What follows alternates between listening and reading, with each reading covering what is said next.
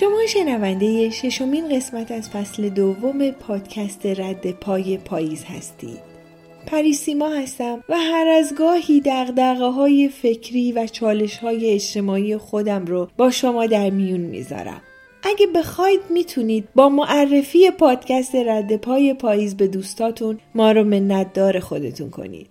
و از اون جایی که به کار گروهی و جمعی اعتقاد دارم و به نظرم انتقادهای سازنده می‌تونن به رشد فکری و تکنیکی در کلام و حتی در صدا برداری کمکمون کنن آماده پذیرش هر نوع انتقادی هستیم. امروز 8 مارچ سال 2021 مصادف با 18 اسفند ماه سال 1399 امروز روز جهانی زنه به همین مناسبت می‌خوام توی این قسمت از پادکست رد پای پاییز مختصری از تاریخچه مبارزات زنان براتون بگم. این روز نقطه کانونی در جنبش حقوق زنان محسوب میشه. تا قبل از سال 1914 روزهای مختلفی با مناسبتهای متفاوتی به عنوان روز زن ارج گذاشته می شده. در حالی که رخداد غمانگیز 8 مارچ سال 1908 میلادی که کارگران زن کارخانه نساجی کتان در شهر نیویورک به دلیل حقوق پایین و تبعیض نژادی دست به اعتصاب زدند صاحب این کارخونه به همراه نگهبانان به خاطر جلوگیری از همبستگی کارگران با اعتصابگران و عدم سرایت اونا به بخشهای دیگه این زنان رو در محل کارشون محبوس کردند و بعدا به دلایل دلایل نامعلومی کارخونه آتش گرفت و فقط تعداد کمی از زنان تونستند از این حادثه نجات پیدا کنند و مابقی 129 تن از زنان کارگر در این آتش سوختند. اما از 8 مارچ سال 1914 که در لندن و بسیاری از شهرهای آلمان برای حق رأی زنان تظاهرات گسترده‌ای برگزار کردند و رهبرانشون توی این اعتراضات توی همون روز دستگیر شدن نقطه عطفی برای نامگذاری این روز بود بعد از اون در سال 1917 دوباره در 8 مارچ زنان روس در سنت پترزبورگ دست به اعتصاب برای نان و صلح زدند. در اتحاد جماهیر شوروی از سال 1917 در چین از سال 1922 در اسپانیا از سال 1936 8 مارچ روز زن شناخته شده با وجودی که النا روزولت همسر رئیس جمهور وقت امریکا فرانکلین روزولت در ستون روز من در سال 1944 آخرای جنگ جهانی دوم وحدت جهانی زنا رو توی این روز ستایش کرده اما در سال 1977 بود که مجمع عمومی سازمان ملل این روز رو به نام روز حقوق زنان و صلح بین المللی به رسمیت شناخته. در حالی که زنان در اروپا و امریکا دهه ها قبل بزرگداشت این روز رو برگزار می کردن. علا رقم جنبش های فراوونی که در سطح جهان برای مبارزه با نابرابری جنسیتی در زمانهای مختلفی برگزار می شده مثلا در سال 1950 که جنبش حقوق بشر و فمینیست ها توسط زنان افریقایی امریکایی با جداسازی جنسی و نژادی در اتوبوس ها شکل گرفت این جنبش جرقه حقوق مدنی رو زد و به دنبال اون فعالان جهان هم از اون الهام گرفتند. اعتراض زنان جوان به مرد سالاری در خانواده و سرکوب جنسی عامل اصلی قیام دهه 1960 بود. در سال 1981 25 نوامبر به عنوان روز جهانی رفع خشونت علیه زنان برگزیده شد. این روز برای یادآوری عزم همگانی برای مبارزه با خشونت علیه زنان انتخاب شد.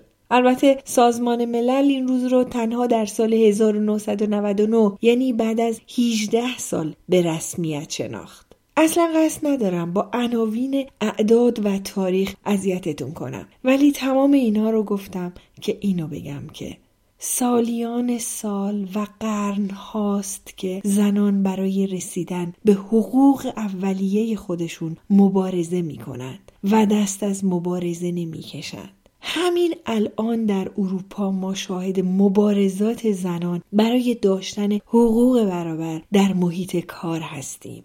حتی در جوامعی که داد سخن از برابری جنسیتی مطرح میشه ما هنوز در جایگاهی هستیم که زنان و مردان با شرایط و تحصیلات یکسان و تجربیات یکسان کاری مردان حقوق بالاتری از زنان می‌گیرند و این در حال حاضر یکی از بزرگترین مبارزات زنان برای رسیدن به عدالت اجتماعی در اروپا محسوب میشه. اینجا می‌خوام به مناسبت 8 مارچ روز جهانی زن 8 تا خانم فرهیخته در عرصه بین المللی و 8 تا خانم فرهیخته ایرانی رو بهتون معرفی کنم. مسلما در هر دوره از تاریخ زنای قدرتمند با استعداد و با نفوذی بودند که با موفقیت هاشون بر جهان تأثیر گذاشتن. نمی‌خوام اینجا از اسامی آشنا نام ببرم کسایی مثل هلن کلر، مادر ترسا، ماری کوری اینجا می‌خوام از کسایی نام ببرم که شاید کمتر اسمشون به گوشمون خورده باشه اما تأثیر گذارشون بر روند اجتماعی اونقدر عمیق بوده که یادشون رو گرامی بداریم اولین خانمی که می‌خوام بهتون معرفی کنم خانم روزا پارکس هست روزا متولد سال 1913 یک زن سیاهپوست امریکایی افریقایی تبار بود که از فعالان جنبش حقوق مدنی امریکا محسوب می‌شد. بعدا توسط کنگره امریکا به عنوان مادر جنبش آزادی و یا بانوی اول جنبش حقوق مدنی شناخته شد. پارکس به این خاطر مشهوره که در یک دسامبر سال 1955 از دادن صندلیش در اتوبوس به یه مرد سفید پوست خودداری کرد و در نتیجه بازداشت و جریمه شد. جنبش اعتراضیش سرانجام به تصویب قانون حقوق مدنی سال 1964 انجامید که هر گونه تبعیض نژادی در امریکا رو ممنوع می‌کرد. پارکس در سال 2005 در سن 92 سالگی درگذشت و به عنوان اولین زن سیاپوست تاریخ امریکاست که در ساختمان کاپیتال هیل در واشنگتن دفن شد. خانم بعدی کورتا اسکات کینگ همسر مارتین لوتر کینگه که در سال 1927 به دنیا اومده نویسنده و فعال حقوق مدنی در ایالات متحده امریکاست. بعد از کشته شدن مارتین لوتر کینگ کورتا نقش همسرش رو به عنوان رهبر جنبش سیاه پوستان به عهده می‌گیره و همینطور در زمینه حقوق زنان و حقوق دگرباشان جنسی هم فعالیت زیادی می‌کنه و اونقدر به تلاشش ادامه میده تا در نهایت روز مارتین لوتر کینگ رو توسط ریگان به تصویب میرسونه. خانم سومی که اینجا می‌خوام راجبش براتون صحبت کنم خانم گلوریا استاینم هست گلوریا یکی از رهبران اصلی موج دوم فمینیست در امریکا در دهه هفتاد و هشتاد بود نویسنده توانا بود و جایزه های خیلی زیادی را از سازمان های مختلف دریافت کرد. اون برای مجله نیویورک تایمز می نوشت و مجله زنان رو پایه‌گذاری کرد. در سال 1969 با مقاله‌ای به نام بعد از قدرت سیاه پوستان نوبت آزادی زنانه از سخت جنین حمایت کرد. و سال 2005 به همراه جین فوندا و رابین مورگان مرکز ارتباط زنان رو ایجاد کرد که به وسیله اون در رسانه ها مسائل زنان رو پیش می برد. اون همین الانم علاوه بر عضویت توی این مرکز در سیاست و نویسندگی فعال و کتابها و مقالات زیادی رو می نویسه. خانم ملاله یوسفزی یکی از معروفترین دختران دانش آموز در جهانه. الان 20 سالشه. وقتی 11 سالش بود به عنوان یه دانش آموز پاکستانی خاطراتش رو بدون نام درباره زندگی تحت قوانین طالبان در شمال غرب پاکستان منتشر کرد. ملاله توی این خاطرات درباره علاقش به تحصیل و اینکه دخترها چطوری به مدرسه برن می نوشت. طالبان در تلاش بود تا تحصیل دختران رو ممنوع کنه. خیلی از مردم توی جهان نوشته های این دختر بچه رو میخوندن و اون رو به عنوان کسی که برای حق تحصیلش میجنگید میشناختن. اما طالبان از این وضعیت خوشش نیومد و و این باعث شد که در اکتبر سال 2012 به ملاله حمله کنند.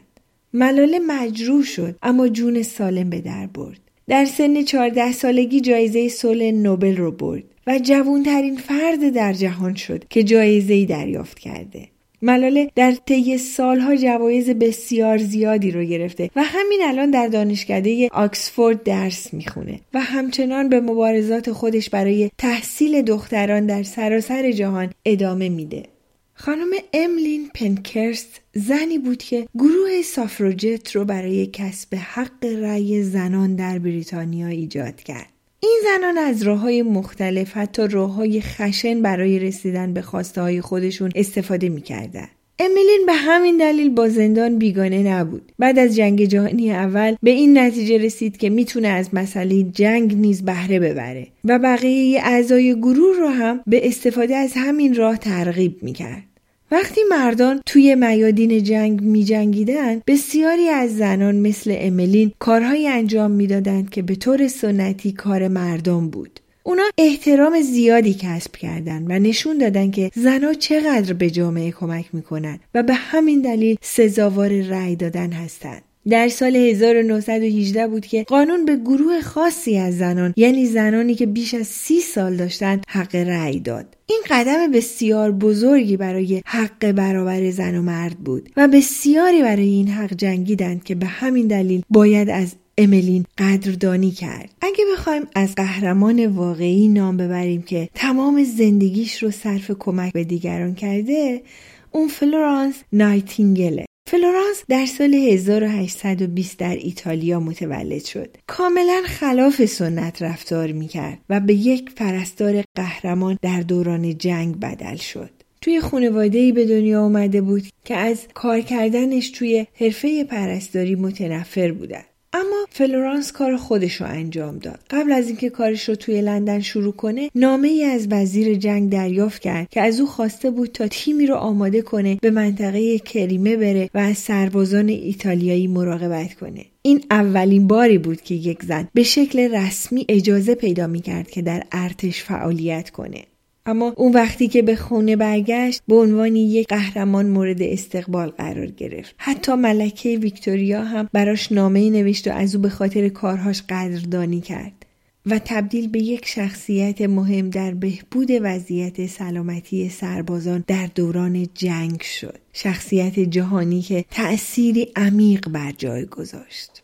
گرتا تونبرگ فعال محیط زیست سوئدی متولد سال 2003 که به خاطر فعالیتش برای آگاهسازی جهانی در مورد خطرات ناشی از تغییرات اقلیمی معروف شده. در سال 2018 در حالی که فقط 15 سالش بود اعتصاب می‌کنه و مدرسه رو ترک می‌کنه و در خارج از پارلمان سوئد تابلوی رو به دستش می‌گیره که خواستار اقدام شدیدتر در زمینه تغییرات اقلیمی میشه و بعد با اعتصابات سراسری مدارس جنبش جمعه ها برای آینده رو ترتیب میدن. گرتا به سراحت لحجه در بیان واقعیت ها در ملع عام و در برابر رهبران سیاسی و اجتماعی شهرت داره. گرتا در واقع از خونه خودشون شروع می‌کنه و پدر مادرش رو متقاعد می‌کنه که شیوه زندگی خودشون رو برای کمک به کاهش رد پای کربن تغییر بدن مثلا از مسافرت های هوایی یا خوردن گوشت پرهیز کنن جالب اینه که در ماه می سال 2019 مجله تایم عکسش رو روی جلد گذاشت و به عنوان رهبر نسل بعدی معرفیش کرد. گرتا با جمله زیبایی که در اجلاس اقلیمی سازمان ملل گفت بسیار معروف شد. گفت شما مرا از کودکی محروم کرده اید. در آخر می‌خوام کلارا زتکینگ رو بهتون معرفی کنم.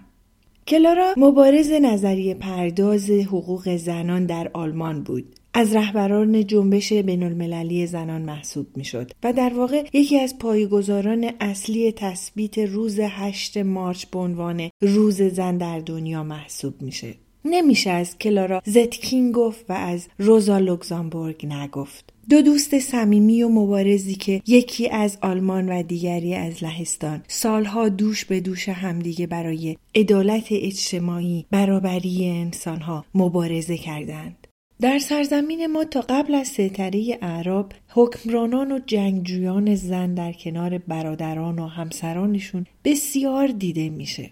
لیست دراز و بسیار طویلی از زنان مبارزمون موجوده که من اینجا فقط هشت از اونا رو به شما معرفی می‌کنم. بانوی اول خانم یوتاب هست. سردار زن ایرانی و خواهر آریو برزن سردار نامدار ارتش شاهنشاهی داریوش سوم بوده. اون در نبرد با اسکندر همراه آریو برزن فرماندهی بخشی از ارتش رو به عهده داشته. در کوههای بختیاری راه رو بر اسکندر میبنده و یک ایرانی خائن راه رو به اسکندر نشون میده. یوتاب عنوان شاه آتروپیان یا آذربایجان رو به خودش می‌گیره و در این جنگ همراه با آریو برزن در راه وطن کشته میشه و نام جاویدانه از خودش برجا می‌ذاره.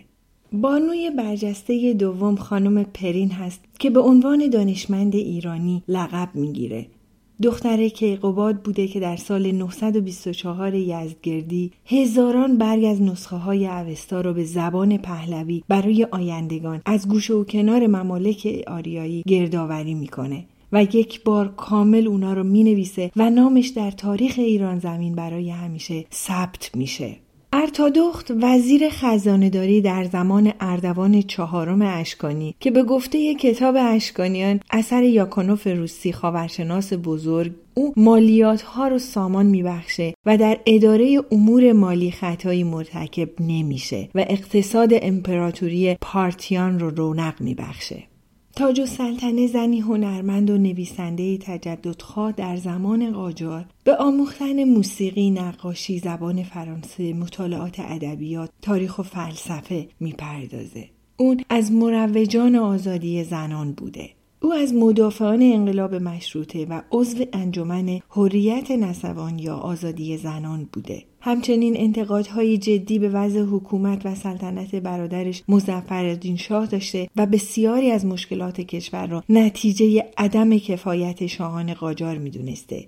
بیبی خانم استرابادی در سال 1313 اولین کتابی رو که یک بانوی روشنفکر ایرانی از نگاه زنانه به نقد اجتماعی می‌پردازه رو منتشر می‌کنه. این کتاب به نام معایب و رجال منتشر میشه.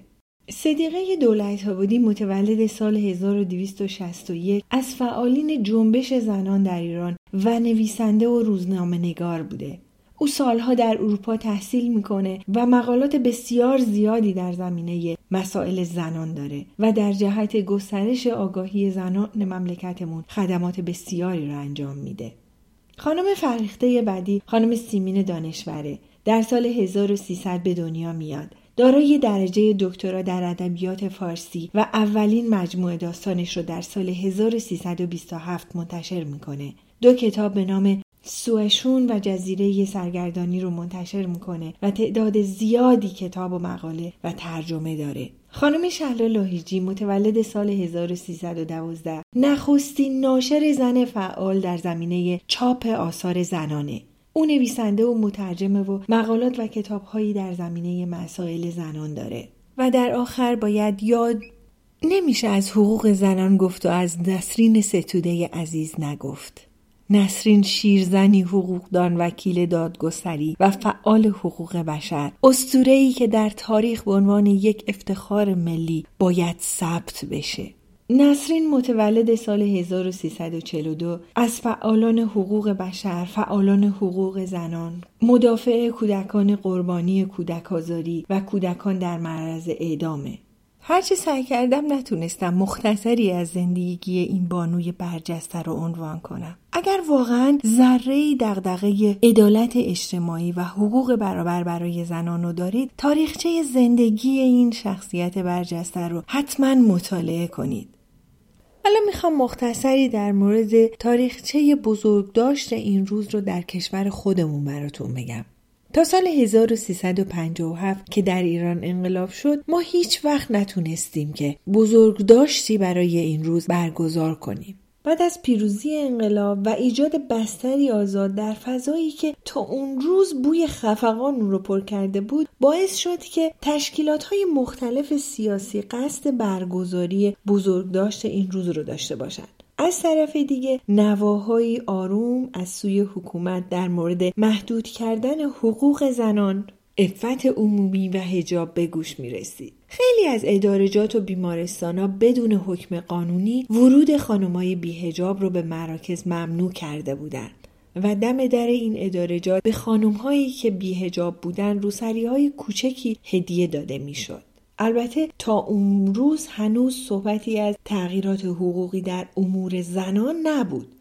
بارها در مورد هجاب از سردمداران جمهوری اسلامی پرسیده شده بود و اونا به سراحت جواب داده بودند که تأکید بر افت عمومیه و غیر اجباری بودن هجاب برای خانم ها بارها عنوان شده بود. 8 مارچ سال 1357 مصادف شده بود با درست وقتی که خانم ها احساس خطر کرده بودند از طرفی گروه های سیاسی در حال تدارکات برای بزرگداشت این روز بودند و از طرف دیگه گروه های خانم های معترض به هجاب اجباری به طور خودجوش توی خیابونا راه افتادن.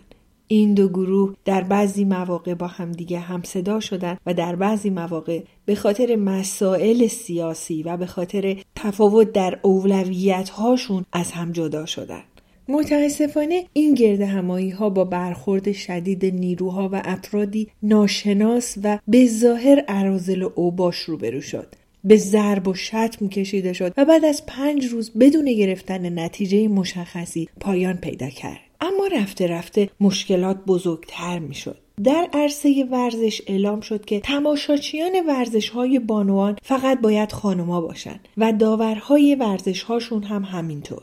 چرا یه مرد باید برای دیدن مسابقات زنان بره یا مسابقات اونا رو سوت بزنه؟ همون روزا مدیر کل آموزش پرورش اعلام می‌کنه که مدارس مختلف باید منحل شن و مدارس باید تک جنسیتی باشن. زنا دیگه نمی‌تونستن قاضی باشن و از داشتن یک سری شغلهای دیگه هم محروم شدن. بعد قانون حمایت خانواده لغو شد. وقتی یک کارمند بازنشسته دادگستری به نام حاج ناصر زرکو به دفتر آیت الله خمینی نامه می نویسه و اعلام می‌کنه که این قانون برخلاف اسلامه در جواب آیت الله خمینی اجرای این قانون رو لغو می‌کنه. توی این قانون در مواردی به زن حق طلاق داده می‌شد. چند همسری برای مردان محدود می‌شد و منوط به اجازه همسر و رأی دادگاه بود. در مورد هزانت فرزند هم تغییراتی به وجود میاد تمام اینها قوانین و لوایح تصویب شده ای نبود و فقط بر طبق سلایق شخصی برگزار می شد تا اینکه سال 1362 به طور رسمی قانون حمایت خانواده و حجاب اجباری تصویب و اجرا شد. حالا برگردیم به همون 18 اسفند سال 1357 و اولین برگزاری بزرگداشت روز زن. از تظاهرات پنج روزه فقط یک کلیپ کوتاه از زنان رو توی تلویزیون به نمایش گذاشتن و اون رو هم به عنوان تظاهرات سلطنت طلبا نشون دادن و اونا رو مزدور کارخانجات لوازم آرایش امریکایی می‌دونستند 19 اسفند همون سال درست یک روز بعد از روز زن سیمین دانشور در روزنامه کیهان نوشت و گفت در چنین برهی از زمان هجاب نباید مسئله ما باشه و موجب تفرقه بشه و ما الان بیشتر از همیشه و همه چیز به اتحاد نیاز داریم. ما ناطق استاد تاریخ دانشگاه تهران. با وجودی که در جلوی دادگستری سخنرانی کرده که ما با هجاب مخالف نیستیم بلکه با اجبار در هجاب مخالفیم در همون سخنرانی از زنان خواست که به خونه هاشون برگردن. چون مبارزه با امپریالیست اولویت بیشتری داره. پوران شریعت رضوی همسر علی شریعتی هم چند وقت بعد توی یه مصاحبه گفت شاکی از اینکه همش در مورد هجاب ازش سوال می‌کنن. مسئله ما هجاب نیست مسئله ما فقر و مشکلات اساسی اجتماعیه. اما خانم هما ناطق تنها کسی بود که بعد از چند سال به خیانتش اذعان کرد و گفت اون کسی که به تو میگه که چی بپوش همونیه که فردا به تو میگه چگونه بیندیش. قسمت بزرگداشت روز زن رو با سرود زیبای برابری به پایان میرسونم.